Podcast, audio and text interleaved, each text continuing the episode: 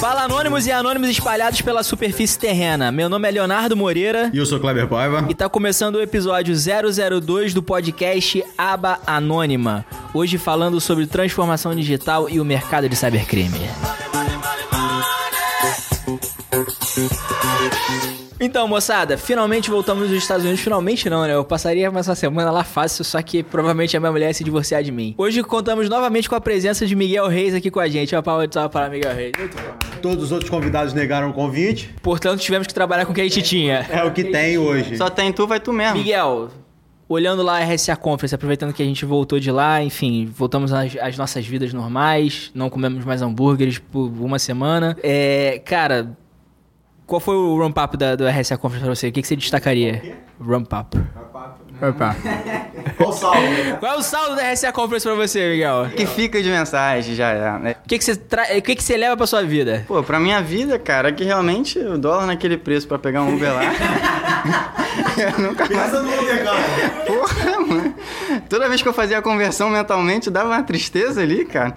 Mas beleza, em relação ao evento em si, a pauta, tudo que foi discutido, é, eu acho que tem dois grandes pontos que, que realmente ficam de, de saldo, né?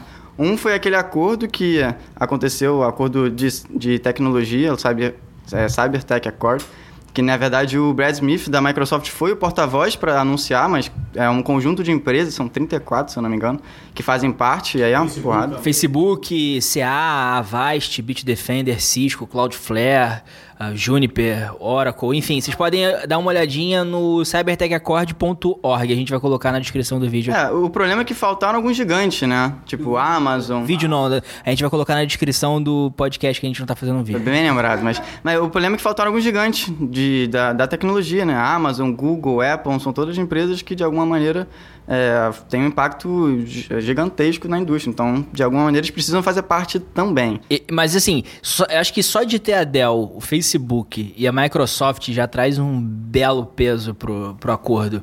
É, o- em relação a isso, ainda, ainda falando sobre o acordo, o meu medo é que seja só uma jogada de marketing. Porque eu fiquei muito feliz quando eu, quando eu ouvi o acordo, é, quando foi anunciado o acordo, mas o meu medo é que só seja uma jogada de marketing pro governo americano mostrando o seguinte, olha, tô sendo diligente, tá? Fiz um acordo aqui, juntei uma pá de gente pra fazer um, um acordo e isso não sirva pra muita coisa.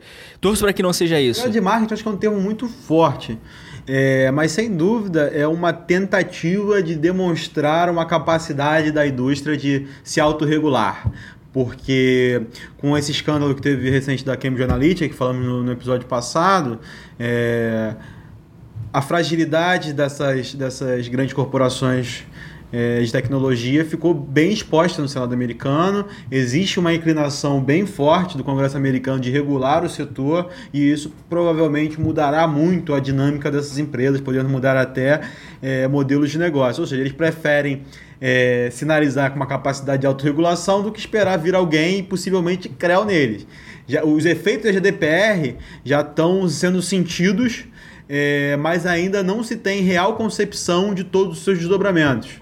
É, então eles preferem é, continuar caminhando nessa questão da, da, da autorregulação. Isso sem falar que eles, de, de alguma maneira, também vocês estão promovendo, através de um acordo como esse, questões de ação coletiva, de comunidade, de colaboração, que é uma coisa no mercado de segurança e de TI, de maneira geral, que faltou bastante. É realmente importante, até porque é, cybercriminosos têm a tendência de colaborar, é, têm a tendência de divulgar os seus, as suas ferramentas, seus exploit kits, é, divulgar vulnerabilidades, é, e a indústria é, começou a fazer isso há alguns anos, mas ainda estamos nos primeiros passos dessa ampla colaboração que a gente precisa para retomar a, a, a frente é, do cybercrime. Realmente, em relação a isso, às, às vezes a impressão que dá é que as grandes empresas de segurança da informação elas não estão muito preocupadas em resolver o problema, estão preocupadas em ganhar dinheiro. O que é.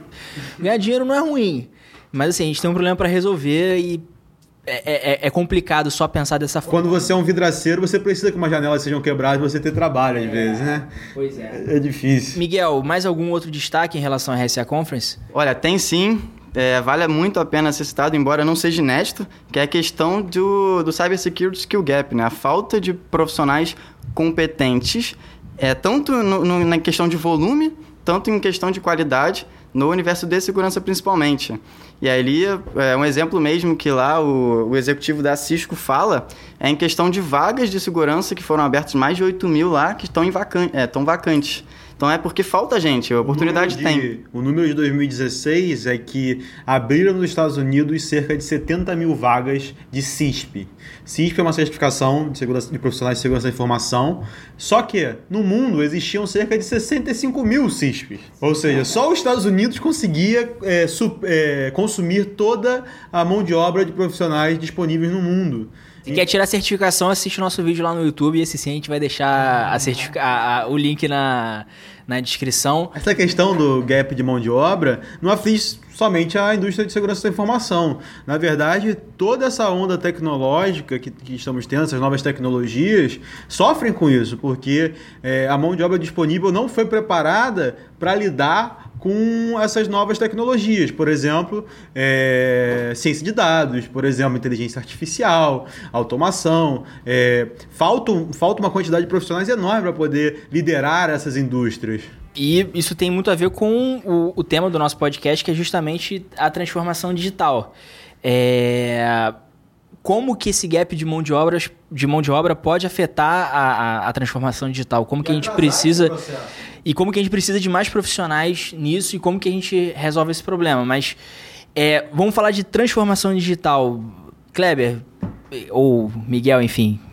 O que é transformação digital? Fala, fala pra massa fanqueira aí. Beleza, vamos nessa. É, transformação digital. Acredito que seja essa integração entre o mundo físico e o mundo digital e que acaba realmente ressignificando a forma com que os negócios são feitos, com que as pessoas se comunicam, com que é, o mercado entende a sua estrutura, com que as pessoas se deslocam, enfim, são mudanças que têm impactos na economia, na sociedade, é, e muda os, os, meios de produção. Tem várias aplicações positivas, mas, como a gente estava conversando, realmente traz alguns riscos ali de associados que muitas vezes não estão no mapa das pessoas. A transformação digital é, é um processo que está no coração do que a gente chama de quarta revolução industrial. E é um processo que vai acabar trazendo uma eficiência enorme é, para a humanidade se conseguirmos é, fazer os atos preparatórios para desvendar todo o potencial é, desse processo.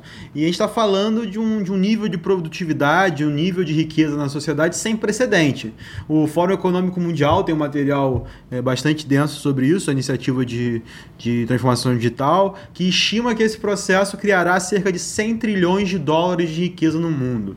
Ou seja, a gente está falando uma, uma oportunidade é, com grandes números, mas como toda revolução, toda transformação, é, você precisa de sacrifícios para poder alcançá-las. Ou seja, tem diversas inseguranças, diversos medos é, relativos a esse processo. Um a gente acabou de falar, que é a questão da mão de obra. Será que vamos ter o talento necessário para conseguir fazer essas tecnologias se realizarem? E outros medos relacionados. Por exemplo, já que temos esse gap absurdo de mão de obra, de, de, de mão de obra capacitada, como essa, essa transformação digital vai afetar a questão dos empregos. A gente vê cada vez mais empregos sumindo por, por, por digitalização. É, um, um, talvez que seja simbólico, seja o ascensorista. É, um que está muito ameaçado em breve são os motoristas com os carros autônomos.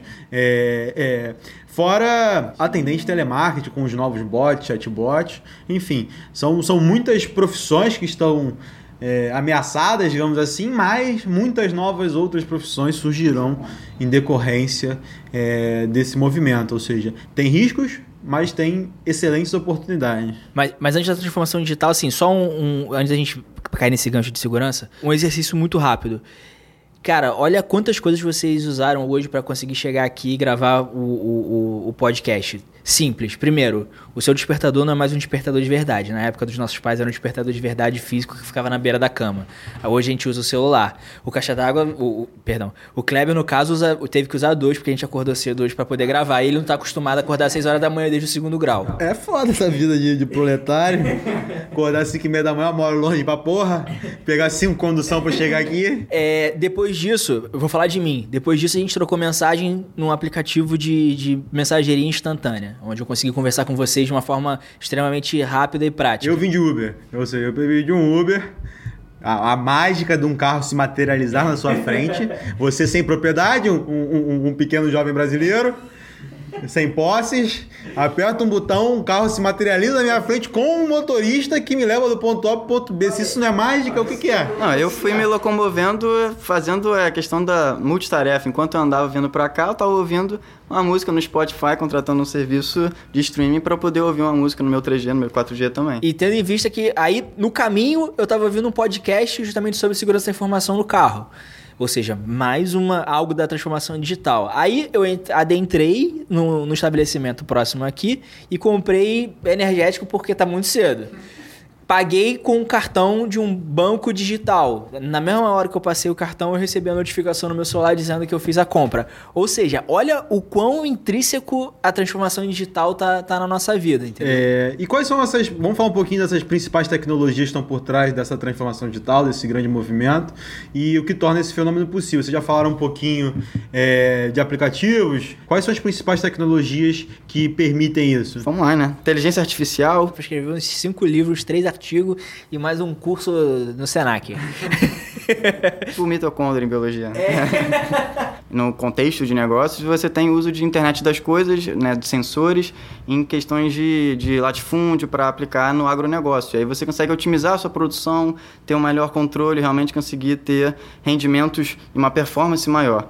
É, e a questão em si da internet das coisas, de você ter grande, é, um volume estratosférico de dispositivos inteligentes que tem comunicação ali, é, só que você acaba muitas vezes negligenciando a parte da segurança. Você foca em ter um custo baixo de produção, você foca em ter é, uma, um volume considerável de novos, é, de novos dispositivos é, entrando no mercado, e aí você não tem um patch de correção, você não tem alguma questão para resolver problemas, vulnerabilidades que são identificadas em segundo momento.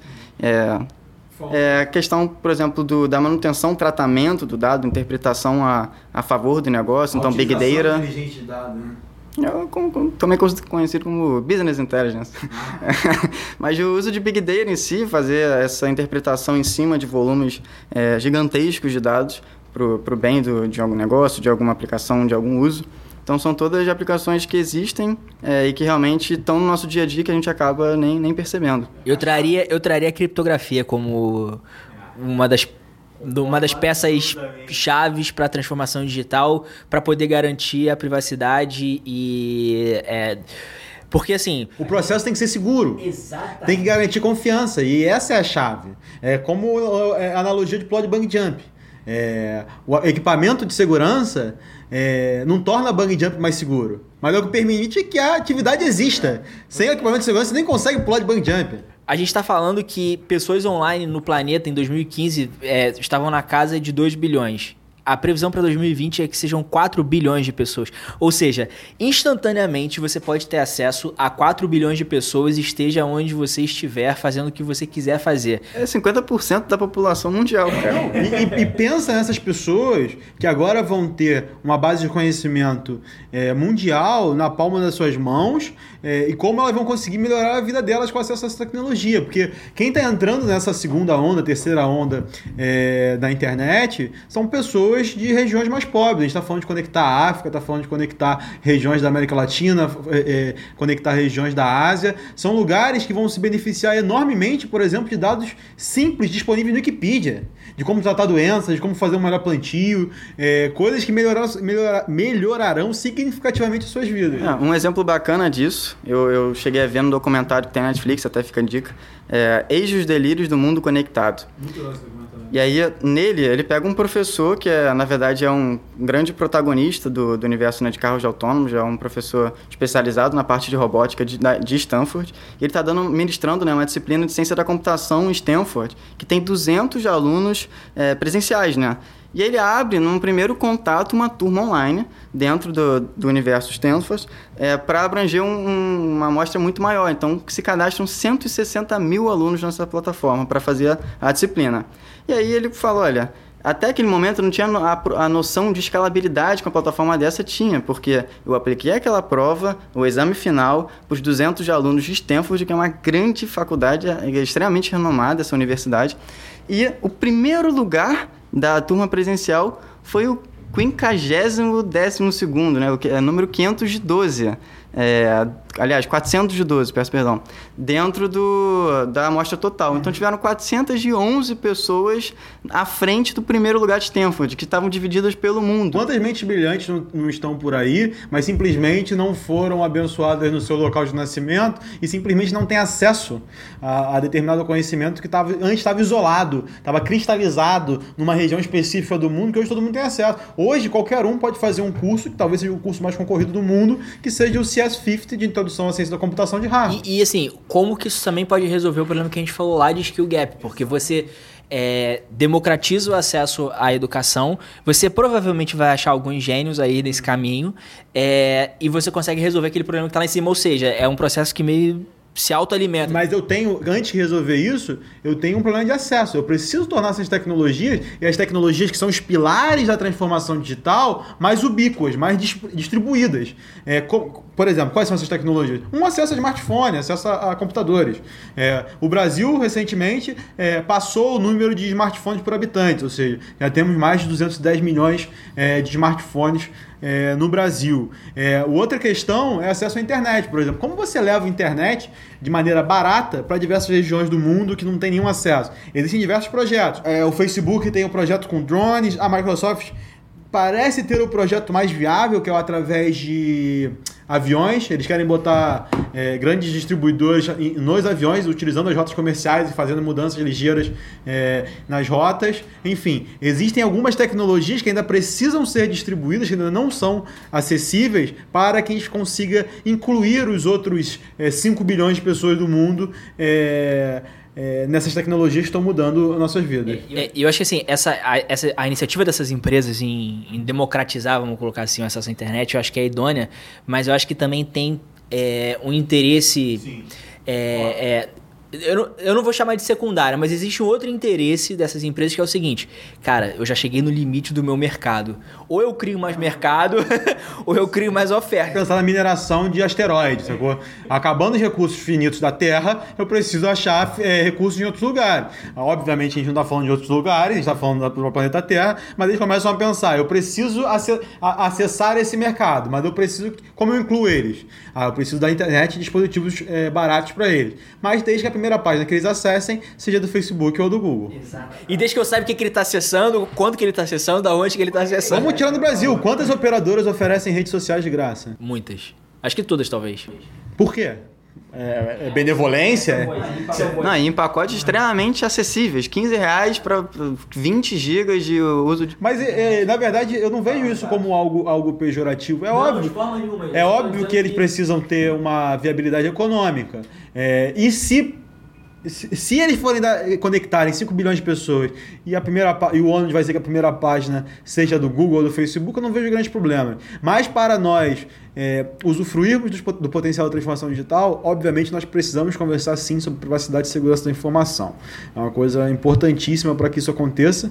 É, senão a gente acaba ficando refém. A gente só muda o nosso senhor e, e começa a ficar refém dessas empresas. É, uma outra coisa também para refletir é o seguinte: imagina 10 anos atrás quantos dispositivos conectados existiam na sua casa. Pensa agora, hoje em dia, quantos dispositivos conectados existem? É, só você pensar que qualquer brasileiro que possui um smartphone é, hoje tem tecnologias melhores do que acessíveis ao presidente dos Estados Unidos há 20 anos atrás. Você está falando do homem mais poderoso do mundo há 20 anos atrás. Ele tinha uma tecnologia inferior ao que você tem hoje. Ou seja, você conseguiu fechar um gap de riqueza, um gap tecnológico absurdo em 20 anos. A, a pesquisa da Febraban que saiu na, há menos de um mês falar, é, apontava que todas as transações que aconteceram de bancos em si, é, um terço de todas elas foram feitas pelo mobile banking. Então, assim, um terço de todas as transações no Brasil foram feitas através de um celular, através de um smartphone. Isso há 5 anos, já 10 anos atrás, você não ia na sua agência para resolver seus problemas em relação a, a finanças, é, não era uma opção viável, não era factível imaginar isso. Eu, eu, eu só acesso basicamente a internet, o meu internet banking através do meu celular, até porque eu não tenho coragem de instalar o Java na minha máquina para poder rodar aquele maldito agente do banco. Então eu só uso o meu celular basicamente para manobrar o, o meu dinheiro. É, mas é interessante o seguinte, como eu já falei, eu sou velho.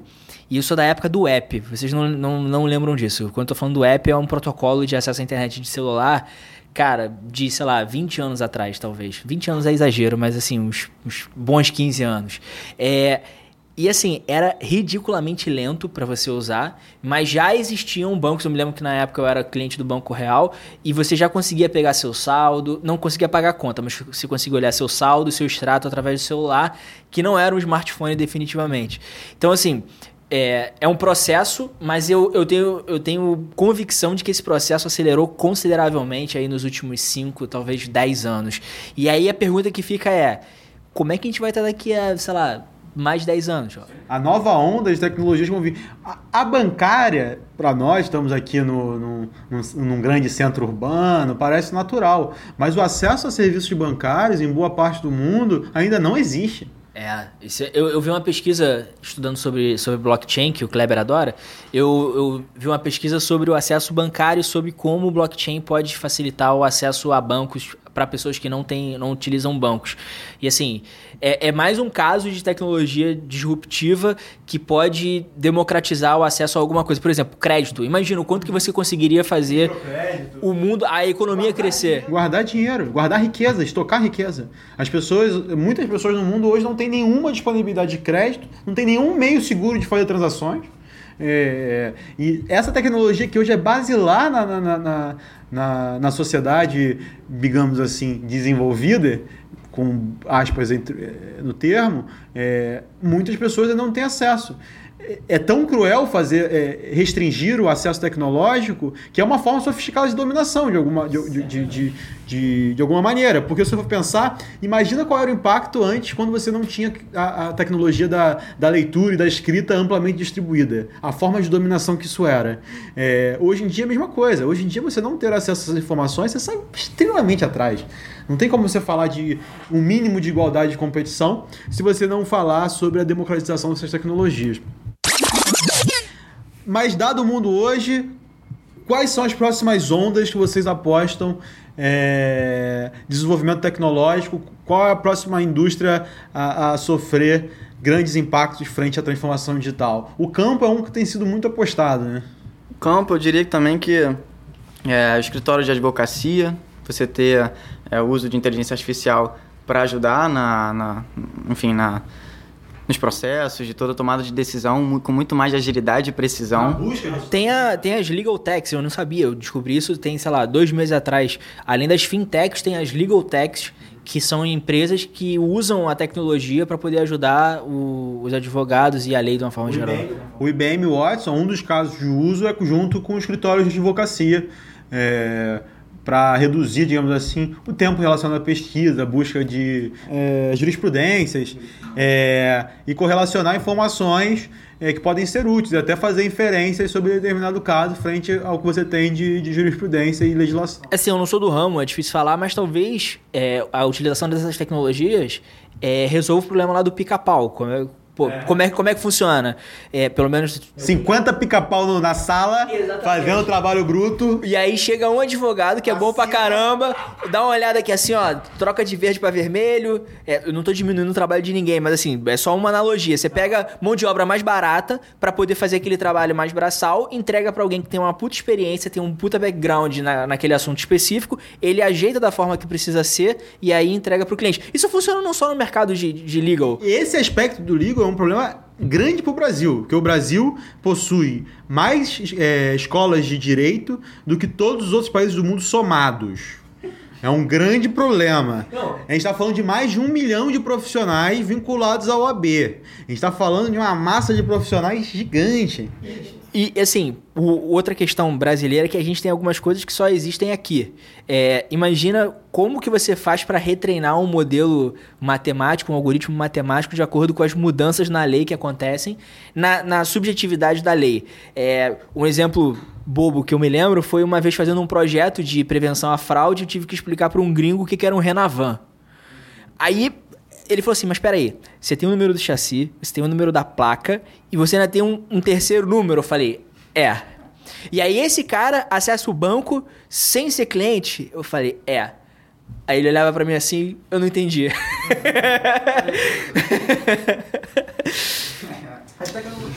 As tecnologias do campo é, é, é um mercado que, que me fascina, porque a gente está falando de um, de um novo nível de produtividade é, que possivelmente pode reduzir a utilização de terras e recursos é, no agronegócio. A gente está falando de utilização de drones para melhor monitoramento de plantações e irrigação. A gente está falando de sensores é, amplamente distribuídos no campo, sensores em animais é, que são que são utilizados para abate e que podem realmente trazer uma nova onda de produtividade que traz um efeito positivo absurdo, desde barateamento do custo de comida até é, menor desperdício de recursos, menor é, utilização de terra. É um campo que particularmente me interessa muito para os próximos anos.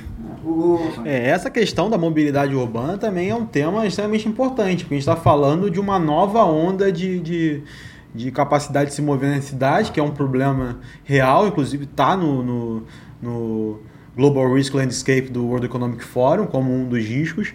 É, e que, na verdade, só de ter a economia de recursos, de carros na rua, de transportes, transportes é, viários que causam bastante poluição, como ônibus e tudo mais, é, e sempre e é um preço acessível, porque a gente está falando mais.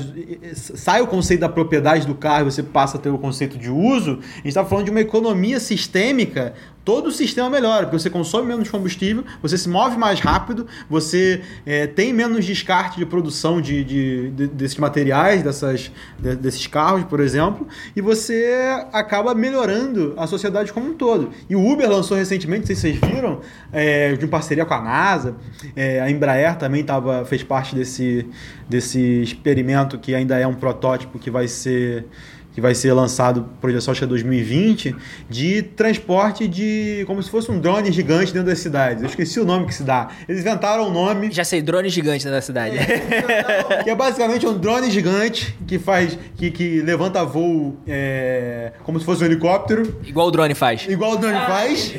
E que, pô, o bagulho vai ser um bagulho. Eu acho que outra coisa também interessante de se falar é como que isso muda a, a, a nossa casa Assim, é... por exemplo, hoje eu chego em casa eu mal assisto TV a cabo. Eu assisto muito mais Netflix e YouTube. Você pega aquela televisão ali, que a princípio é uma, uma televisão normal, pluga um Chromecast e já transforma ela numa Smart, numa Smart TV, já consegue botar o seu vídeo no YouTube, ver o Netflix, botar o Spotify, passar o Google Fotos, enfim. Hill, aí você tem uma Philips Hue, você tem o seu Google Home, aí você tem o seu ar-condicionado com Wi-Fi, enfim, você vai conectando todos os dispositivos da sua casa, você tem aquele olho mágico eletrônico, você tem aquela tranca, tranca eletrônica também, enfim, você, eh, você não está salvo em nenhum lugar, mas você tem tem que sempre pensar, né? Quais são os riscos de estar hiperconectado, né? É, é essa é uma questão interessante, assim, a gente está falando, segundo as previsões, de que vão existir 50 bilhões de dispositivos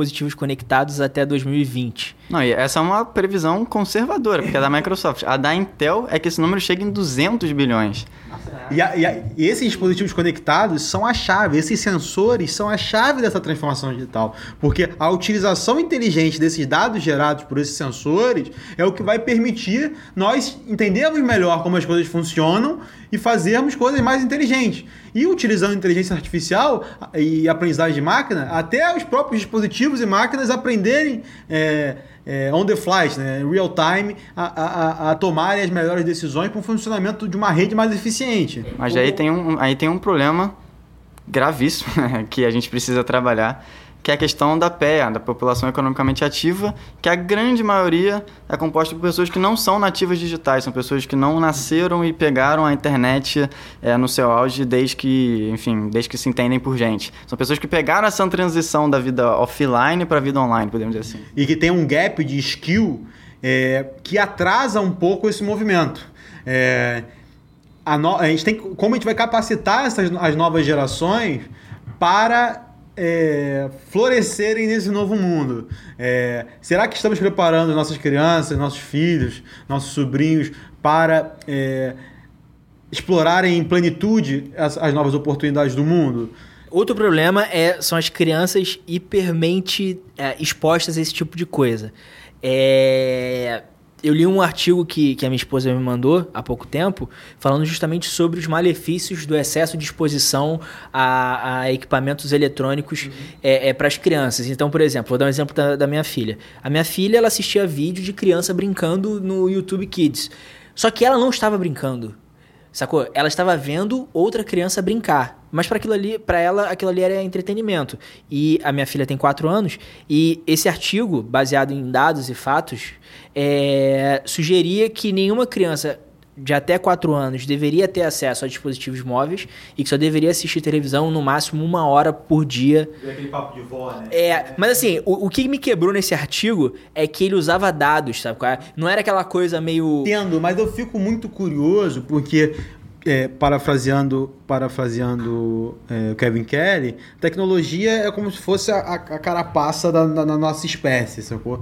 É, e, um, tem uma frase que é atribuída a McLuhan, que é, é We shape our tools and our tools shape us. É, nós criamos as nossas ferramentas e as nossas ferramentas mudam como a gente é, como a gente vive, sacou? Nós fazemos o design do nosso ambiente e esse design muda a gente. Ou seja, esse processo de interação com a tecnologia muda profundamente o que é o ser humano, como o ser humano se comporta em sociedade, como as nossas relações se configuram. É só você pensar o que foi a descoberta do domínio do fogo. É só você pensar o que foi e o é, a, a descoberta e o domínio da eletricidade. Mas, mas nota, esse artigo ele não diz para não apresentar para a criança. Ele diz o seguinte: a superexposição. Porque se o seu filho passar o dia inteiro vendo uma criança brincar no YouTube Kids e ela não brincar, ela não vai estar tá interagindo com outras ferramentas que ela precisa para o desenvolvimento dela. Obviamente que a gente está falando de um caso de extremo, de uma criança que não vai brincar, não é isso? Não estamos falando apologia aí.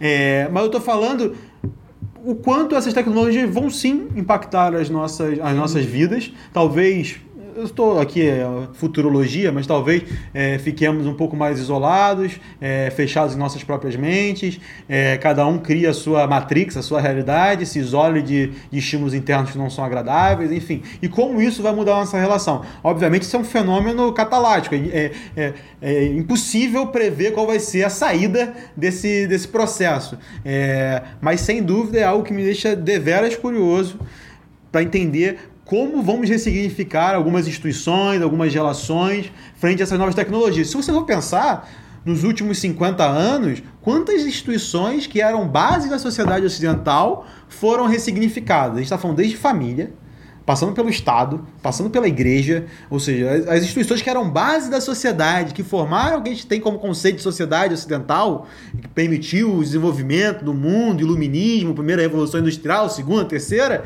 foram completamente ressignificadas por essas revoluções que elas que, que esses valores permitiram existir. Você tinha basicamente o livro, aí do, o, do livro veio o rádio, aí ele, ih, ferrou, vai acabar com o livro. Aí não acabou, continua o livro lá e o rádio. Aí veio a televisão, né? Ih, ó, rádio e livro vai acabar. Não acabou. Aí agora veio a internet. Em estudos de mídia, isso é um grande aprendizado.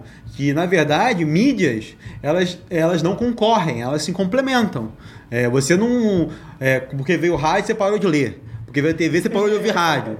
Não é assim que as coisas funcionam. Na verdade, a grande graça está qual é a melhor ocasião de consumo para utilizar determinada mídia? É, é uma, uma visão de multimídia, você ter diferentes formatos de dar realmente essa oportunidade de escolha de consumo para o usuário, para o cara do outro lado. Se ele vai é, uma leitura dinâmica de uma imagem, uma coisa de uma leitura mais rápida, uma leitura mais densa de um material bruto, é, o consumo do formato de vídeo é, com é, audiovisual, né?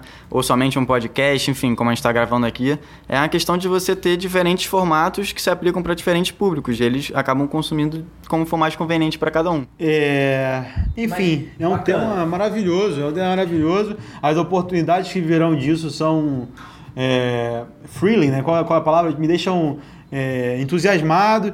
É... Não, as maiores empresas do mundo já estão de olho nesse movimento. A gente está falando de UI, Microsoft, Deloitte, enfim, Frost Sullivan. Todo mundo já está é, ligado nesse movimento, tentando criar as capacidades que precisamos é, para essa nova época. Mas temos alguns elefantes na sala. Alguns elefantes bem peludos no meio da sala que a gente tenta não ser pisado por, tenta dar uma volta nele dois. Um, a gente tem a questão do skill gap, que a gente já falou. É, o outro, se estamos preparando as novas gerações para lidar com esse mundo. A escola está fazendo seu papel, a educação é, mais ampla da sociedade, dos seus pais estão fazendo seu papel. E a terceira, que é a mais latente, talvez imediata, quais são os impactos, os novos riscos dessa sociedade hiperconectada? Lembra que assim, ao alcance do seu bolso, tem uma câmera e um microfone o tempo inteiro, o dia inteiro, 24 horas por dia. E quando você fica um dia desconectado, parece que você está sem um braço. Hoje em dia você pode parar um sistema de metrô à distância. Você pode interromper o fluxo de água de uma cidade, o fluxo de energia de uma cidade à distância, sem fazer um ataque físico aquilo. Ou seja, quais são esses novos riscos? O World Economic Forum já coloca como seus, é, no seu landscape de, riscos globais é, cyberataque, roubo de dados e comprometimento de infraestrutura crítica. Ou seja, três coisas extremamente é, é catalisadas por esse processo de transformação digital de dispositivos conectados. Sendo que cyberataques, no mapa da, da World Economic Forum, está com uma probabilidade maior do que ataques terroristas, crise de alimentos é, e migração, que são problemas que passamos recentemente. E, e, mais provável também que ataques de, de, de, destruição em massa, enfim. E está com um dano altíssimo. A gente está falando com o dano é, previsto pelo Economic Forum de cyberataques maior do que imigração, é, tráfico é, e acesso à energia. Enfim, a gente tem, a gente tem um, um, um cenário nada favorável frente a essas novas tecnologias que estão entrando na nossa Os prejuízos globais do, é, oriundos do cybercrime, dos cyberataques, dos problemas associados já ao universo do cybercrime, à indústria do cybercrime, já batem, né, já é o principal vetor de prejuízos globais do mundo. Já bate o tráfico de drogas, já bate o tráfico de armas, é, as previsões, aliás, as, é, os cálculos que se tem, levando em consideração danos de imagem, ações de remediação, comprometimento e tudo mais, é que em 2015 é, o valor que o mercado de cybercrime é, tirou né, de prejuízo das empresas, do, da sociedade, foi na casa dos 400 bilhões. E aí, esses anos aqui, de 2017, ano passado, já foi para 3 trilhões e a previsão para 2020 função de 6 trilhões. 6 trilhões. É um valor assustador. Esse é o principal freio para a transformação digital hoje. É a questão de como é, a exposição a esses novos riscos e o medo gerado por esses ataques podem frear a adoção de tecnologias que podem melhorar a nossa sociedade de maneira inimaginável. Só para trazer os números para você, o último estimativa dos prejuízos do NotPetya, que foi é, um malware que teve como principal alvo a Ucrânia com, com, com um vínculos de origem acusados pela União Europeia e pelos Estados Unidos ao governo russo, e o WannaCry um prejuízo estimado de cerca de 5 bilhões de dólares. Bacana falar do WannaCry, porque o WannaCry está fazendo um ano. É... 12 de maio. A fatídica sexta-feira de 12 de maio de 2017. É que vocês são novos, vocês não estavam lá, mas tipo assim, o, o, o, WannaCry é tipo a morte do Senna. Todo mundo sabe onde estava, todo mundo sabe o que estava fazendo. 11 de setembro. É, 11 de setembro.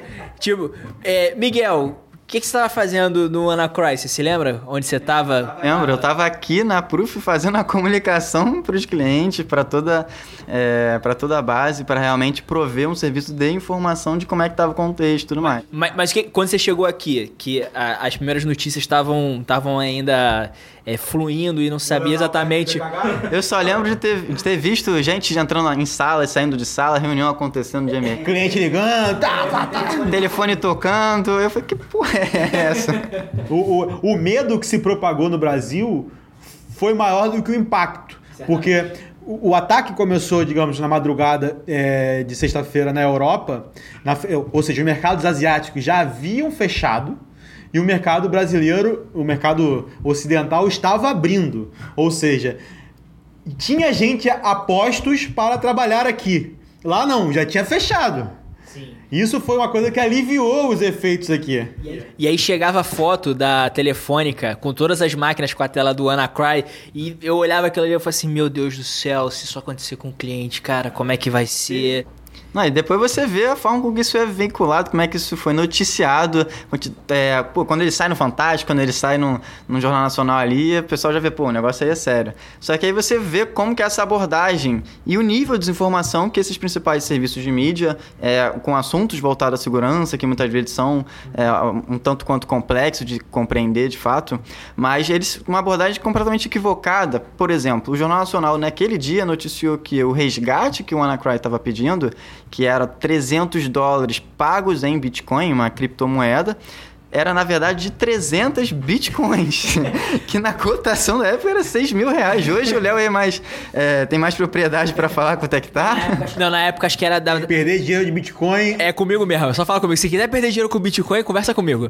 É, na verdade, acho que na época tava batendo 800 dólares ou mil dólares. Tipo assim, a gente tá falando de 300 mil dólares para poder fazer a liberação. Tipo, é, é, completamente impensado isso. É, eu lembro de eu, de, eu, de eu chegar em casa depois de um, um baita dia de trabalho ainda em, em, ligações e conferências e mensagens e tudo mais. E aí eu sentar no sofá de casa e pensar assim, caramba, tá errado, estamos falhando. Tipo, hoje foi, foi, foi a amostra de, de que a segurança da informação ela precisa ser repensada e ela precisa ser revista. E isso foi em abril. A gente tá, tinha acho que acabado de voltar do, do RSA. Não, maio. Foi maio, desculpa. A gente tinha acabado de voltar do, do RSA Conference do ano passado, que acho que foi março, se eu não me engano. E aí eu falei assim, caramba. Oi? Fevereiro, beleza.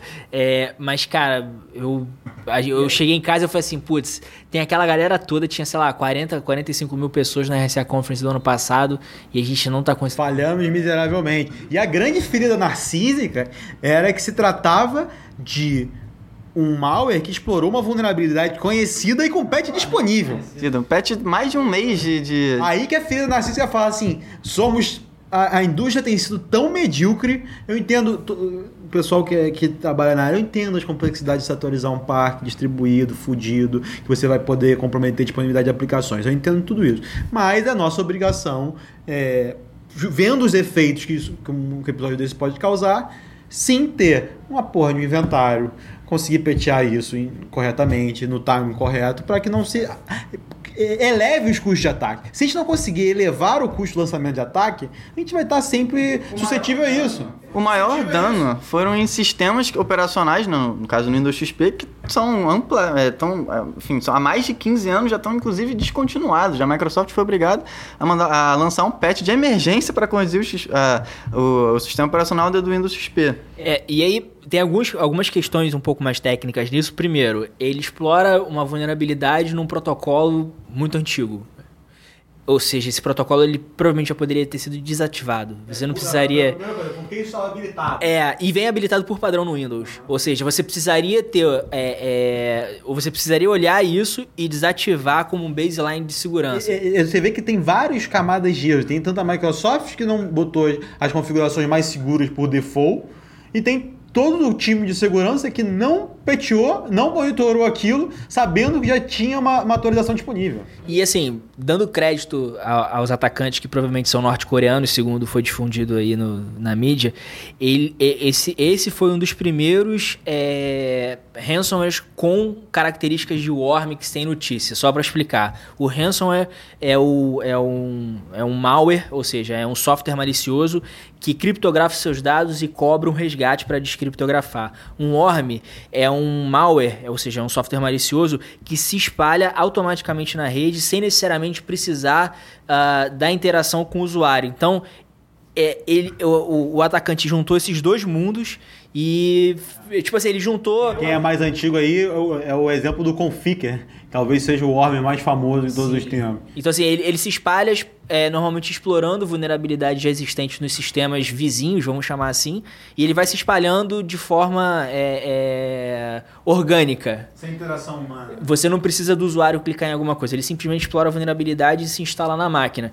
E aí, quando você coloca a, a, a característica de ransomware, ou seja, ele se espalha por uma rede, é, e aí ele pega essa máquina e criptografa os dados nessa máquina. Cara, você tem. É, é tipo você juntar energia nuclear com, com TNT e fazer uma bomba atômica. É, juntar energia nuclear com um foguete.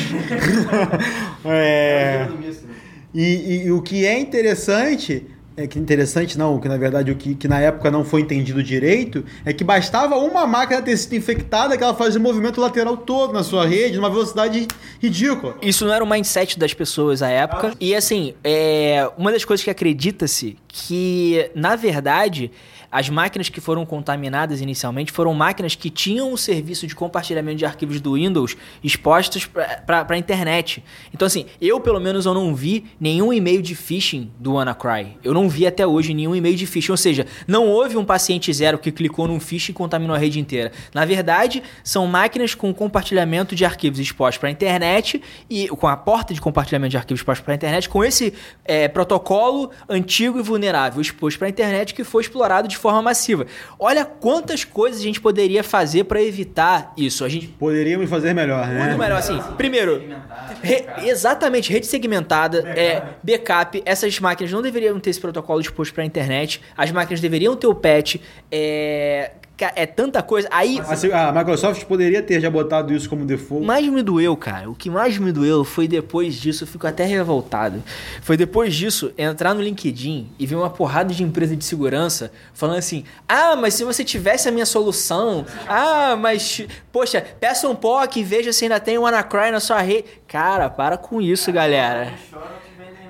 Tipo, a coisa, a coisa realmente foi, foi muito séria. Por exemplo, no- na RSA Conference mostrou um vídeo de um, de um inglês que não foi operado no dia da Anacry porque o sistema de, de saúde público da Inglaterra caiu. É. O NotPetya, por exemplo, trouxe danos à infraestrutura da Ucrânia sérios. A gente já falou de Kiev ter ficado fora do ar. Kiev ficou sem luz é, durante um período prolongado. Ou seja, o- o- esses ataques vão ter cada vez mais danos nas nossas infraestruturas críticas e, às vezes, botar a nossa sociedade de joelhos. É, como foi o WannaCry. A gente viu a fragilidade do mundo de uma maneira ridícula. E o que é mais interessante, na minha opinião, é, frente ao que você falou, da, é, o ataque ser atribuído à Coreia do Norte. O ataque é atribuído ao Lazarus Group, que é um grupo que já esteve envolvido no hack da Sony. Não sei se vocês lembram do filme O Ditador, eu acho, né? A entrevista. A entrevista, é, que caracteriza de maneira jocosa o ditador da no- na, na Coreia do Norte. O filme nem é bom, cara. Eu vi o filme. O filme nem é bom, mas ah, ele ganhou uma fama absurda por causa desse episódio. É, e um pesquisador do Google achou pedaços de códigos similares a utilizados por esses grupos em outros ataques. E a tese mais aceita é que isso é vinculado, sim, à Coreia do Norte. E o mais interessante é que em 2017 foi o auge do terrorismo da Coreia do Norte com a sociedade, com a, com a comunidade global. A Coreia do Norte começou a fazer os testes de mísseis, de mísseis balísticos de longo alcance, começou a fazer os testes das ogivas nucleares dele e lançou um grande ataque de repercussões mundiais.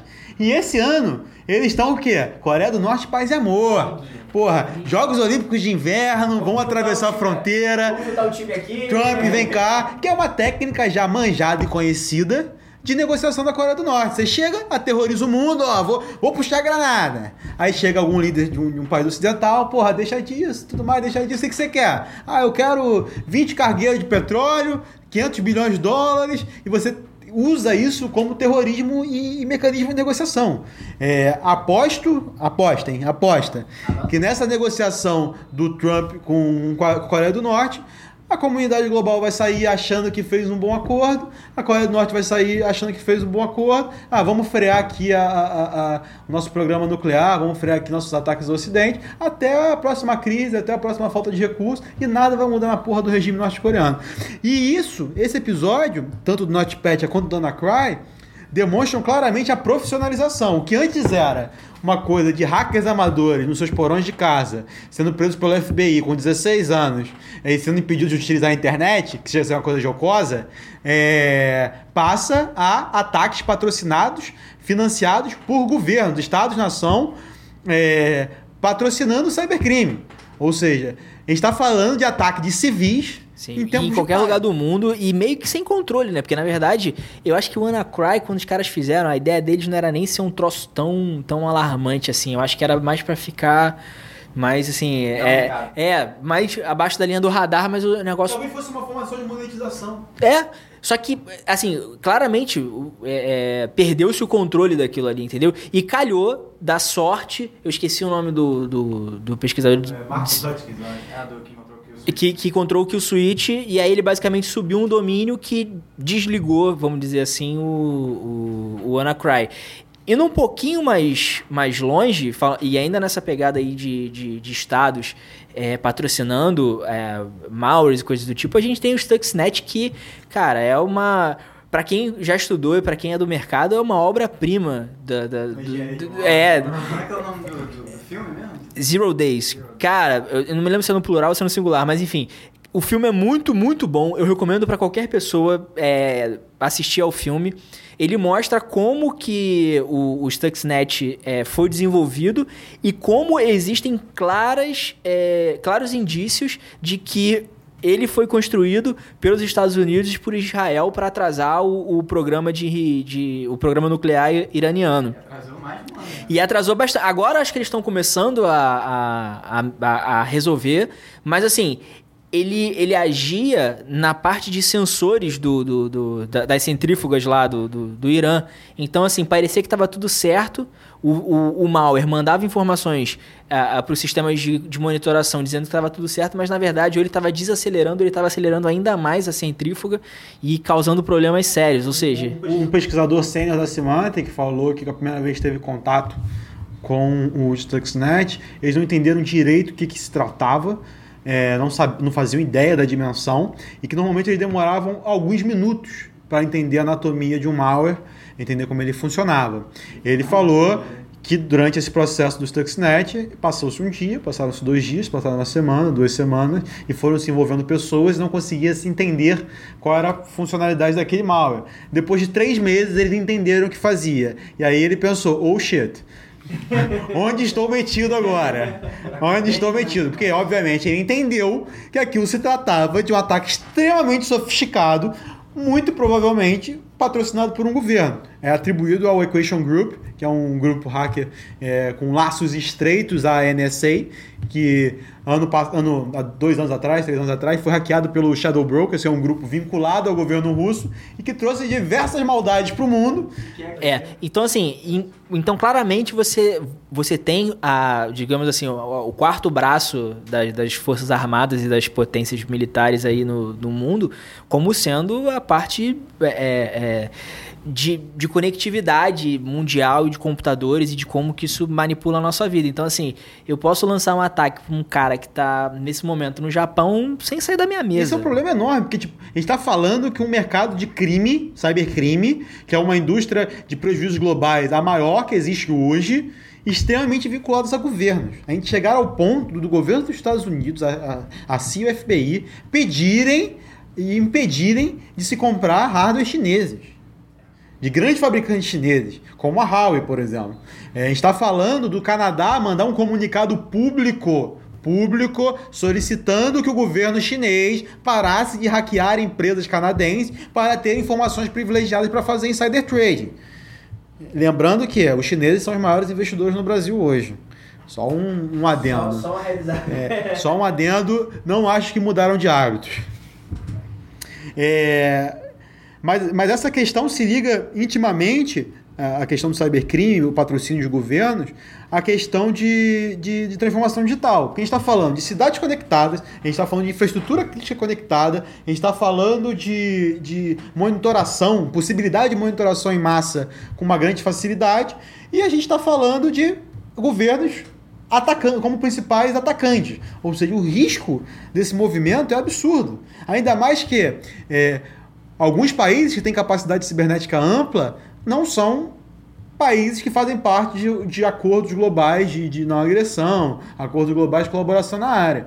Então a gente precisa cada vez mais caminhar para normatização do ciberespaço.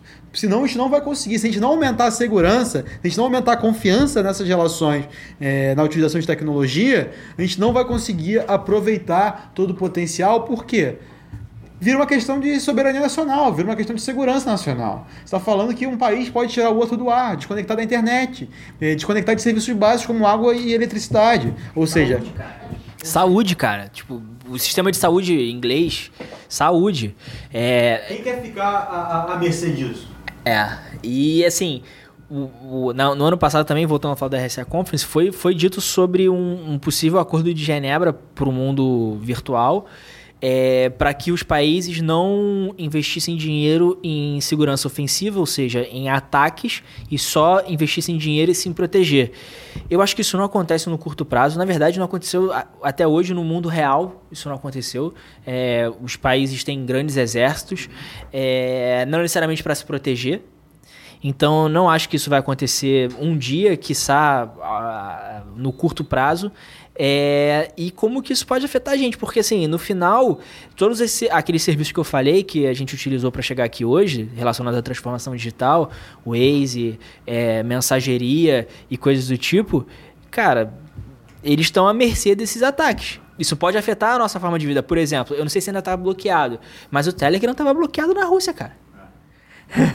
É, o, é, a gente está querendo fazer melhorias de, de, dentro da, da forma com que a gente tem é, documentação, por exemplo, então fazer uma CNH digital, aquele documento único de identidade, que são avanços pró-tecnologia que realmente, é, em teoria, vão melhorar a, as dinâmicas que a gente tem, as, as, interações. Mas, por exemplo, o governo indiano fez um, um, movimento semelhante há um tempo atrás, com questões de biometria, né, tanto de scan de íris quanto de, é, das digitais. E eles tiveram um vazamento no começo de maio de 2017 com 130 milhões desses dados biométricos sendo vazados. Então, além de nome, data de nascimento. Um vazamento nuclear. Porque você não sabe qual vai ser o desdobramento disso. Você não sabe qual vai ser o impacto real, como esses dados podem ser utilizados para outras finalidades, em quais serviços. Enfim, é um, é um efeito cascata absurdo. Que você, é, na verdade, os efeitos disso podem se postergar para o resto da sua vida.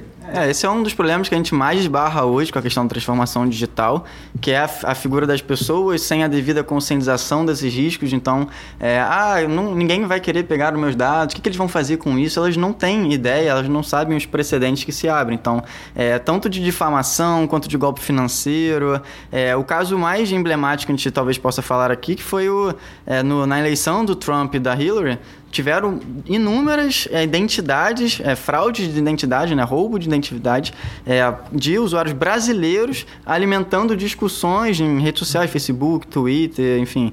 É, pró algum candidato, no caso, geralmente era pró-Trump. Mas então usando esses perfis falsos com as imagens reais de, de, de, é, brasileiros dentro da, da rede social lá nos Estados Unidos para alimentar esse tipo de discussão para é, eventualmente mudar, inclusive, o rumo de alguma eleição. Então é um buraco bem embaixo. O, voltando a, brevemente ao assunto que o Léo estava levantando da questão de capacidade ofensiva, se, a gente estava fazendo uma correlação semana passada no papo informal sobre a correlação entre capacidade de segurança cibernética, capacidade de segurança da informação, é, com alta governança corporativa, ou seja, é, estrutura de governança corporativa nos países. E quando você via o material publicado pela ITU, que é a International Telecommunication Union, que faz uma análise ampla da capacidade cibernética dos países, claramente isso se comprovava. Salvo, salvo por alguns intrusos que estavam na lista, que eram China, que eram é, Irã, que eram Egito, ou seja, são países vinculados à capacidade ofensiva, capacidade cibernética ofensiva. Por mais que não tenham uma estrutura de governança corporativa, que a gente estava utilizando como parâmetro o, o estudo da OCDE sobre governança corporativa nos países, é, quem está nessa listinha são países que utilizam amplamente sua capacidade ofensiva. Não que é, Estados Unidos, Israel não façam. Fazem e bastante. Pessoal, é, eu acho que é isso. Eu acho que é, é o importante dizer o seguinte: realmente a transformação digital está mudando a nossa vida é, do jeito que ela está hoje. Ela tem pouco tempo, mas eu acho que na verdade a, a, transformação da tecnologia vem transformando a vida do ser humano, sei lá, nos últimos 100 anos. Acho que nos últimos, pô, desde que gente é gente. desde que, que... De, pô, desde que a gente começou a andar para frente.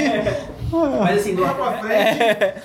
Mas assim, de uma forma muito intensa e muito rápida e muito profunda, eu acho que nos últimos 100 anos, talvez 150 anos, é... eu fico feliz de estar vivendo nessa época porque a gente aprende cada vez mais. Eu, eu acho que essa questão que o Miguel levantou da, da consciência é, sobre esses novos riscos é um ponto central é, para a gente conseguir realizar o potencial da transformação digital. Se não tivermos consciência desses novos riscos emergentes na utilização das tecnologias, nós não saberemos é, aproveitar todo o potencial desse movimento. A mesma coisa com outras instituições, com outras tecnologias que, que que afetaram a nossa vida. Por exemplo, quando a gente começou a ter consciência dos riscos e, e problemas das democracias, os, os, riscos de estados e nações extremamente organizados, os riscos do método científico levado ao extremo, por exemplo, para falar de eugenia, para falar de é, é, é, hierarquia entre raças, entre, entre dentro da própria humanidade, enfim toda tecnologia nova, toda ideia nova tem o seu ônus e o seu bônus.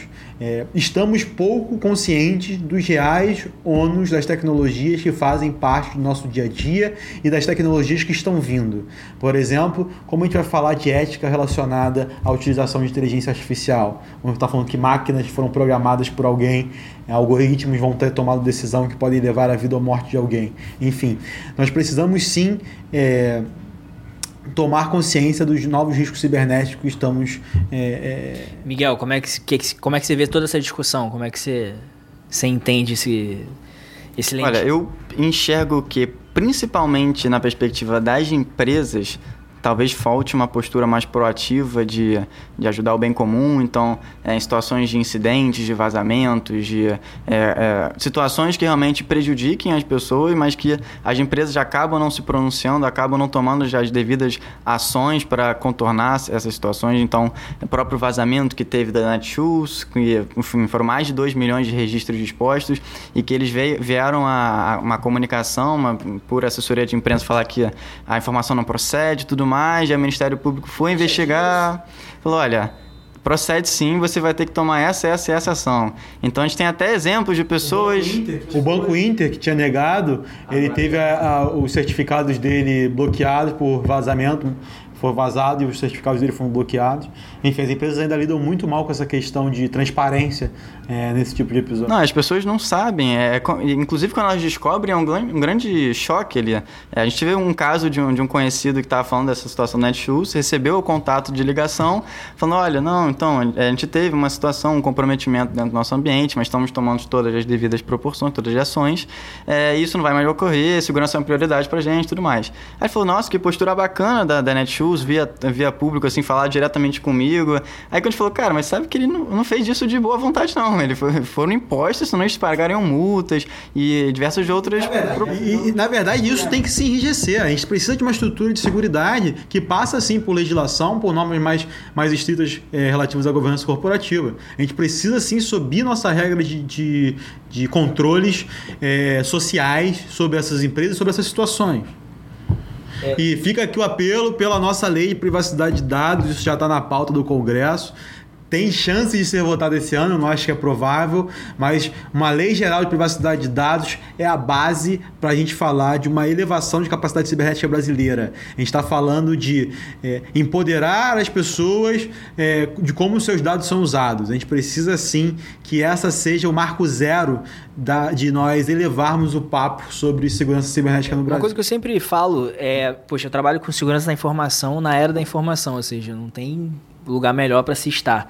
É, mas eu acho que é, disso tudo que a gente falou, eu acho que os usuários eles precisam ser um pouco mais diligentes uh, nas coisas que eles fazem.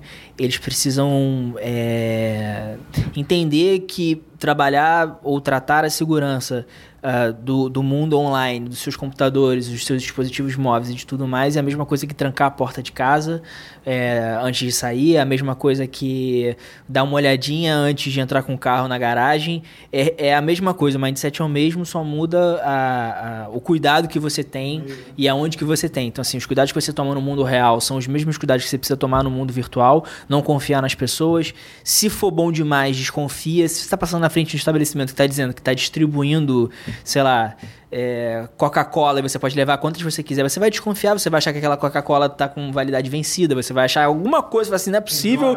É. Cara, se receber aquela mensagem é, no teu grupo de WhatsApp da família aí, falando do, sei lá, de um desconto do Burger King, de uma licença lá. Promoção do Boticário. Porra, promoção do Boticário das mulheres. É, até agora, recente, Ai. inclusive, foi o do, dos Vingadores da Marvel lá. É, você tinha que é, responder uma pesquisa de satisfação lá. É, Dá os seus dados. Dá os seus dados e aí, olha, caramba, ganha aqui três ingressos, só precisa compartilhar mais para outras 30 pessoas. Ve- Verifiquem sempre a- o que exige os aplicativos que você instala no seu computador. E fica, cara, pensa o seguinte: se dados são a base é, é, desse novo mundo, se dado é o novo petróleo, segurança de dados se torna uma coisa É, assim. então, e, e assim, todo mundo precisa ser diligente. As empresas, essa pegada que o Miguel falou é muito, muito importante. É, a gente vê algumas empresas grandes e que prestam serviços para muitas pessoas não serem é, preocupadas o suficiente com a segurança da informação. Algumas delas até são, mas ainda assim tem problemas. É, mas o, como a gente está falando de transformação digital e falamos muito da, da- de como isso afeta a vida do cidadão, é o cidadão é, é, olhar com um pouco mais de carinho para sua segurança. É, vou falar do que eu fiz há, sei lá, umas duas ou três semanas. Não, do que eu fiz há umas duas semanas ou três semanas atrás. Eu peguei todos os. todos ou a maioria dos sites que eu tinha cadastro e troquei a senha. Pô, foi chato. Mas, cara, tem que fazer. E eu botei uma senha forte, enfim. é, fui, fui diligente nesse aspecto. Aquela ele falou.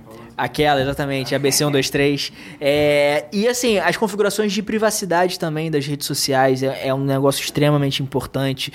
É, de ve- Comentar esse outro episódio. é, não, certamente, mas eu tô dizendo o seguinte: é, usuários, é, no final, isso tudo existe para tentar é, roubar ou extrair alguma coisa de vocês. Então, Segurança é um esforço difuso. Vamos terminar com a frase do Bruce Schneier, talvez seja um dos maiores pesquisadores de segurança. Se tudo é um computador, segurança da computação acaba virando segurança de tudo. É, os tempos difíceis, tempos, riscos novos, mas a gente tem um maravilhoso mundo novo para explorar. É só ficarmos mais diligentes e, e- e entendermos melhor os riscos que essas novas tecnologias infligem às nossas vidas. Então é isso, moçada. Estamos encerrando o episódio 002 do podcast Aba Anônima. Obrigado, Kleber. Obrigado, Miguelito. É, obrigado, Chagas, por editar esse podcast. E vamos acabar agora com Bob Dylan. The times are changing.